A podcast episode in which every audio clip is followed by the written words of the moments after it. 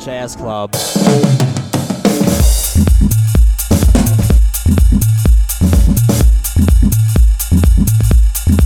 さあさあ始まりました。コロナ時代を楽しく生きるラジオ、コロラジだいごかいです。えー、今回も私山翔がパーソナリティを務めさせていただきます。よろしくお願いします。そして、えー、今回もコロナ会議で出会った新しいゲストをお呼びしております。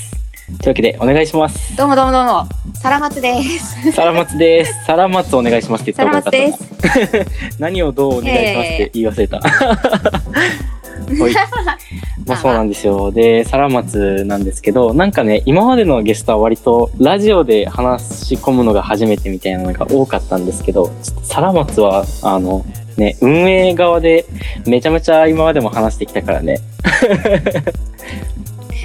いや間違いないね。ね。めちゃめちゃ話してて、そう今日何話そうかなってさっきなったんだけど、まあなんか俺なんかサラマツね、もう人間がすでにウケるから存在自体が面白いからなんかそのなんかさ、だってその唯一唯一なのかな、あの中でまあよく出席するメンバーの中では唯一海外にね今住んでるっていうので。海外拠点の、ねねまあ、そのメンバーっていうので面白いし、でなんかやってることもなんか結構違うから面白いんだよね。その辺をちょっとね、今日はゆっくり話していけたらいいかなと思っております。いいね、うん。なんかじゃあ簡単に、うん、自己紹介みたいなある？いける？ある。うん、簡単、うん。うん。頑張る。大学とか、えっと、うん。うんえー、とシドニー大学理学部法学部さんねん生、にかいめのさんねん生をやってます、うん、サラマツです。ほうで今はさんかいさんねん生にかいめっていう風に言ったんですけど、今半年間の休学中で、うん、休学によって休学と留学によって、うん、あのずれ込んでにかいめになってるんで、今は、うんうん、あの週ごで働いてます。リモートワークだけど。なるほどね。もうすでに情報がいっぱいあるもんね。そうで、うん、生まれも育ちも日本じゃなくて、うん、日本に住んでたことは、えー、と留学していた半年間のみ、うん、でそれ以外は全然全く住んだことはない。そ, う、うん、それ考えたらなんかすごいよね。めちゃめちゃ普通に今日本語喋ってるし、見た目もまあなんか日本人だからね。なんかよくわかんなくなるよね。まあ、両親ふたりとも日本人だからね。うんうんうんうん。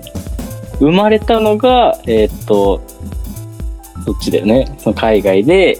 今まで日本に帰ってなくて、その今の休学期間中の前半の半年に日本に留学をしたと。あ、違うのよ。そのあれ違うの？交換留学で、うん、交換留学でにせんじゅうはちねんの後期に日本に留学してて、うん、逆留学、ね。ああ、なるほどなるほど。今の休学はまた別なのか。うん、また別。そのなるほど。えっ、ー、とね。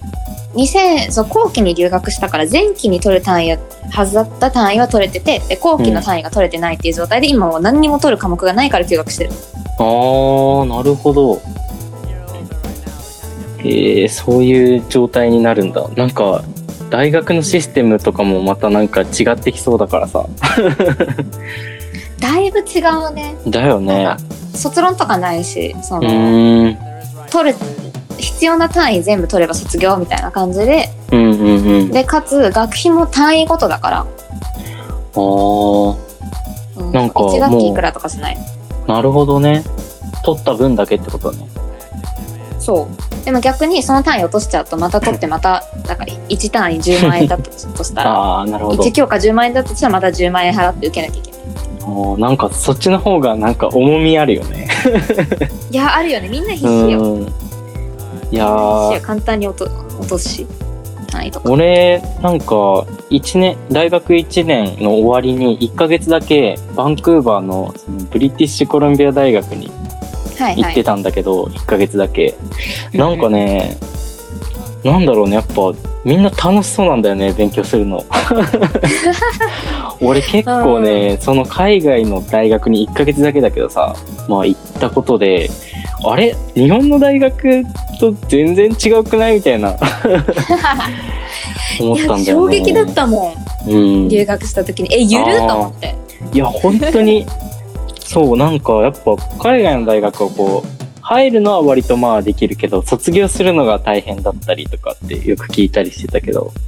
大変だね、まあ、なんかそうだと思う、うん、みんなめっちゃ勉強するしなんか環境もね結構いいなって思ったりして、うんうん、みんな自習室、はあ、自習スペース、スペースみたいなのがいっぱいあって図書館もいっぱいあってさ、うんうん、みんなそこで議論したりしてて、うんうん、あれ、うんうん、めっちゃ学んでるって思ってそうね、うん、みんな必死に勉強してるけどその必死さもむしろ楽しいぐらいで考えてるから、うん、そうだよね何かに熱中できるって、うんうん、すごい幸せだと思ううんね、いやなんかその分その、うん、先生方教授の人とか講師の方とかも本気で向き合ってくれるからっていうのはすごい大きいと思う、うんうん、いいなんかさその、そのむしろ自分のなんだろう、うん、なんかこうモチベーションが正しく流れてるよねなんだろうお金、お金の流れもいいしそのモチベーションの向かせ方もなんかすごいいい感じのシステムになってるからってなんか思う。うん。っていうかね、うん、むしろそれが自然で日本の大学のシステムがだいぶ謎なんだと思う。いや、ほんとそうだよね。なんかさ、日本の大学教育むしろなんか憤りを覚えるレベルで言う。そうだよね。だってマジどなんで言ってるかわかんないもんなんか。そうそうそうそうだよね。うん、しかもなんかね、そのサラマツのその自己紹介の時に出てきたその理学部法学部って言ったよね。うん。どっちも言ってるよ。意味意味わかんねってなるですよね。全然違うくないみたいな。えなんかその集中してこのラジオ聞いてる人がもしいたらなんかえなんて言った今みたいななってんじゃないかそれはどういうシステムなの？えっとねダブルデグリーって言ってその、うん、日本だと学部に入学すると思うんだけど、うん、その海外大というか。うん、アメリカもそうだしイギリスもそうだしカナダもそうだしオーストラリアもそうなんだけど入学するのは学部に入学するんじゃなくて学位に入学するのね。学位学位、学位バチェラーオブなんちゃらとかに入学するんだけどへー私はバチェラーオブサイエンスアドバンスと、えー、っとバチェラーオブローをやっててはいはいはいはいダブルデグリーだから学位ふたつをやりますっていうコースに入学してるしててでそれを日本語にすると理学部と法学部どっちもに所属してることになるから理学部、うん、法学部っていうふうに言ってる。なるほどね。なんかもうそこから根本的に違うんだな。うん。同時進行でさんねんかんの通常さんねんかんのコースをやってごねんかんっていうコース、うん、はあ面白なるほどその単位分、うん、まあ学費として払ったら全然可能なわけなんだねそれが。そうそうそうそうその分長いけどねでも好きなことたくさんも勉強できるから、うん、私はもうオーストラリアに大学残ってよかったと思ってる、うん、いやすごいわそれ。なんか俺今ちょっと大学嫌になって休学しているんだけど俺の理由はもう嫌になって休学してるだけだからなんか、うんうん、しかもその学部にこう入学っていう形だからさで学部入学したけどなんかあれ俺やりたいこと全然これじゃねえなみたいな途中でなっちゃって、うんうんうん、でもちょっとなんだろうなその学部しかない大学だったよね。それからなんかこう学部変えたりとかもできないから入っちゃったらもうこれどうしようもないみたいな。工業大学だからその、うん、その学部しかなくてさなんか文系とかユニバーシティじゃないんよね、まあ、その時点でだいぶミスったなって思ったんだけどなんかやってみたけど面白くなかったってことは結構なんかあると思うんだよね人間。いやなんか、うん、でじゅうはち、じゅうきゅうとかにしてさ、うん、その大学で何学びたいかって決めろでしかもその後さんねんかんそれにコミットしろって厳しいよね、うんうん、普通に厳しいなってことに気づいたよねなんか、ねそうまあ、あるしやっぱねその大学入ってすぐになんかあれなんか俺がしたかったのこれだっけ確かに数学と物理は好きだからずっとできるのはいいけどなんかそれだけやっててもなみたいななってでその海外のバンクーバーの大学行ってあやっぱめっちゃ面白そうじゃん勉強すんのみたいな大学生面白そうみたいな感じになってまあなんかねそっから疑問がずっと残って、まあ、結局ちょっと、ね、行くの嫌になって休学今してんだけど、うん、今やっぱこう実際に通ってる人と話すると改めて面白そうだなって思う。日本で一番衝撃だったのが、うん、なんか期末のテストで、うん、なんか普通にちゃんと勉強して、うん、でテスト会場行って座ってでテストもらったら エーよんいち 枚にさん問書かれてるだけ、うん、え、うん、あの薬薬学部よ薬学部で、うん、さん問書かれててもうそれの、うん、そのこの問題自体も超シンプルなのよ。か ディーエヌエー の、うん、複製のプロセスをなんか過程を説明しなさいみたいな。あ、もう超シンプルなの、うん、なんかどういう方向性に答えてほしいのか分かんないからとりあえず全部答える式で答えて答えて、うんうんうん、でいちじかんはんの試験なのにさんじゅっぷんで会場出るあれみたいないやでも結構それが普通だな俺んとこもいやもう衝撃だった、うん、なんかその逆にオーストラリアだとそれ、うん、それくらいだったらこう試験冊子みたいなのがあって一番最初は選択問題さんじゅう問出しますのでよんじゅう問出します、うんうんうんうん、で選択問題さんじゅう、よんじゅう問 で, でその次にショートアンサーって言って、まあ、ちょっとだけ書く、うん、いち問いっ答とかもあるあるのし、うんうんうん、しますでってさ最後にロングアンサーって言ってその割と長めの問題が出されてそれに答えるっていうのを、まあ、に、さん問出しますみたいなのが普通なんだよ。えー、結構がっつりだね。がっつりがっつりだからみんな必死。面白わあ。あなたの意見を述べなさいぐらいの勢いがあるんかな最後は。あ、あるあるある。ああすげえめっちゃ面白い、うん、全部じゃないけどね理系は。そっか薬学理系だけど法学文系だもんな。そうだね。どっちもやるもんな。うん、どっちも好きなの。はあ、やば、めっちゃおもろえ、なんかさ、うん、そこをさ文系理系でがっつり分けるのもちょっと特徴的じゃない日本いや、ほんとそう、ほんとそう。なんか前割と話題のさもあったよね、うん、あの、うんうんうん、文系と理系はなぜ分かれたのかみたいな。はいはいはいそうそう、うん、なんか日本は分離で、うん、もう高校の時から分けちゃうからね。なんかそうあんまりよろしくないんじゃないかなと思うけど、うん、それ結構なんかね苦手だからやんないこっちだけやるみたいな感じでしてってもな、うん、なんかやっぱこう広く見れなくなるんだよねそれ。視野狭まるよね。なんか右抜け右がすごい。だからなんかこうもうマジで俺なんか文系科目を勝手に苦手だと定義してめちゃめちゃ数学とたまたま得意だった数学とか物理とかその理系科目だけやってたら、うん、工業大学とか行ったけどさなんかなんだろう暇がいっぱいできたから本とか読み始めるとさ面白いんよねとか今まで毛嫌いしてた歴史とかめっちゃ面白いし哲学とかの本めちゃめちゃ面白いなみたいな、うん、なったよ。そして、うん、なんだろうなその理系だけのことやってなんかこうプログラミング書いたりロボット作ったりってしてるだけではかん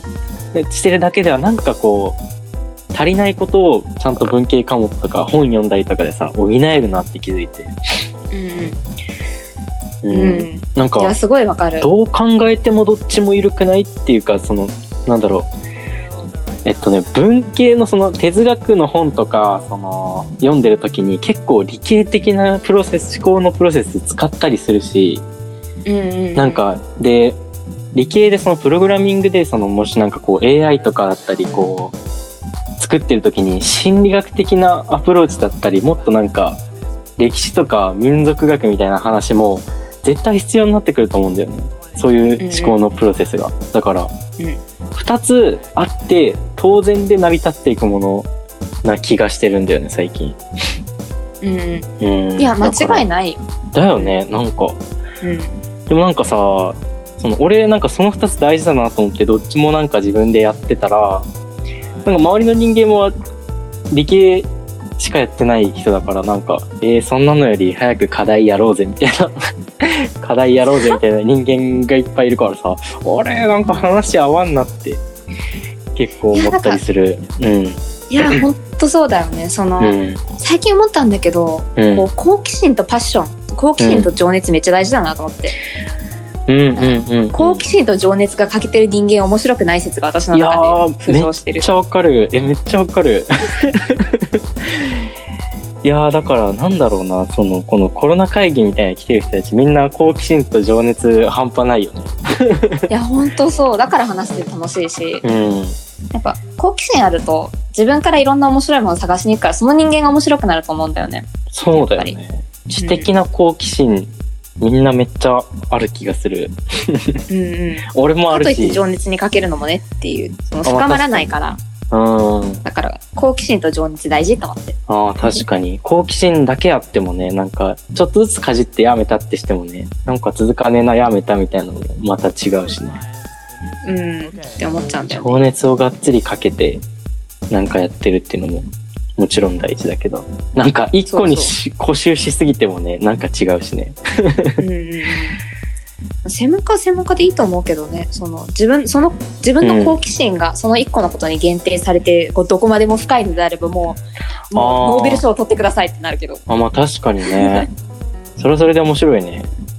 うん、研究者そういう人多い気もするなっていう。確かに確かに。うーん、なんかさ、そのサラマツはなんだろう、どういう仕事をやりたいみたいなってあんの今のとこ。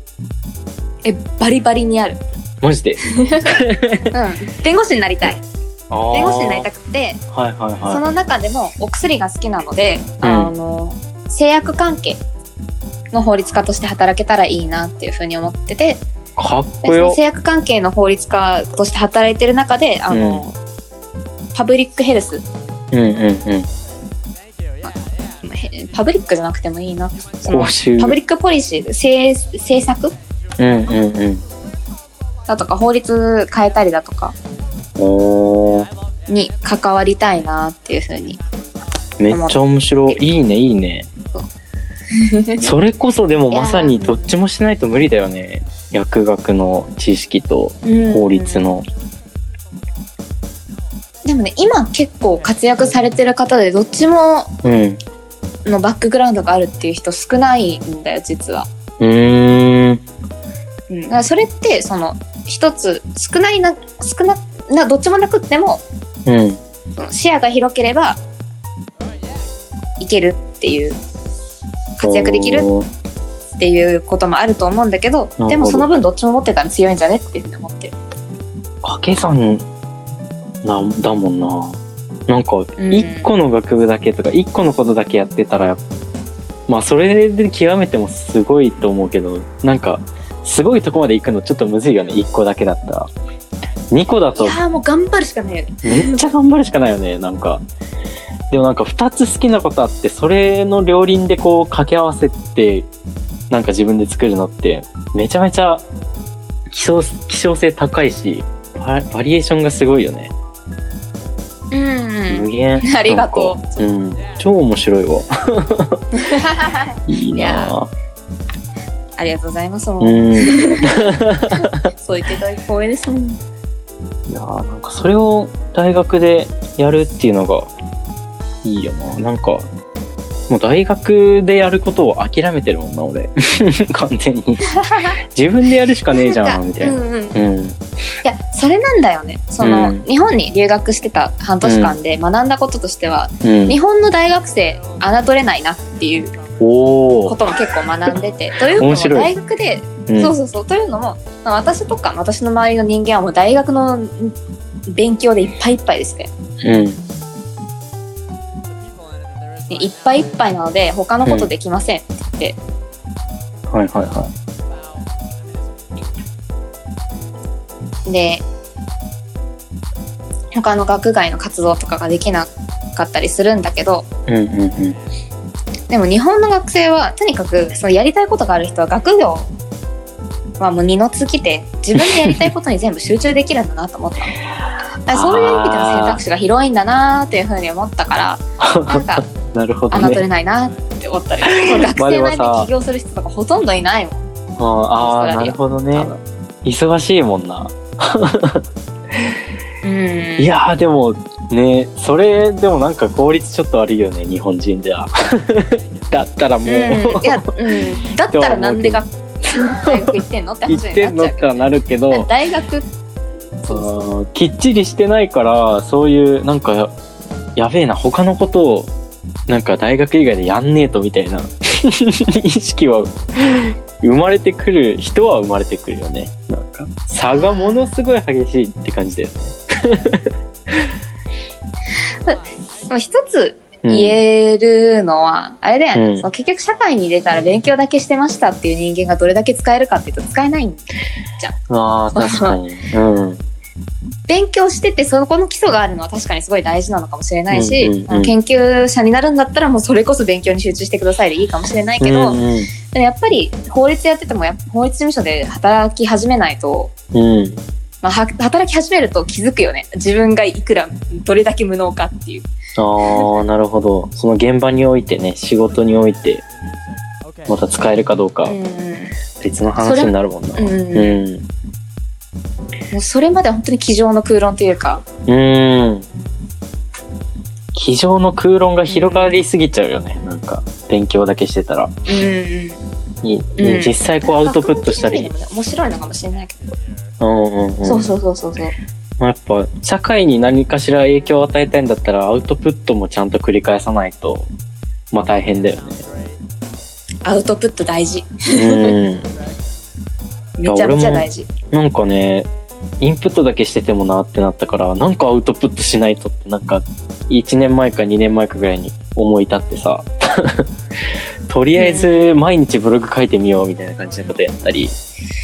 まあ、なんかこうやってラジオを撮ったりとか、はいはいをし始めるけどなんかやっぱ、うん、考えてることを実際に出すことでさえも結構難しいからさもうよもやなんか仕事で何かやってこうってなったらさらにむずいよなって今日はとりあえずそんなところで OK 終わりにしましょうか。良きところではいありがとうございました。ありがとうございました。楽しかった。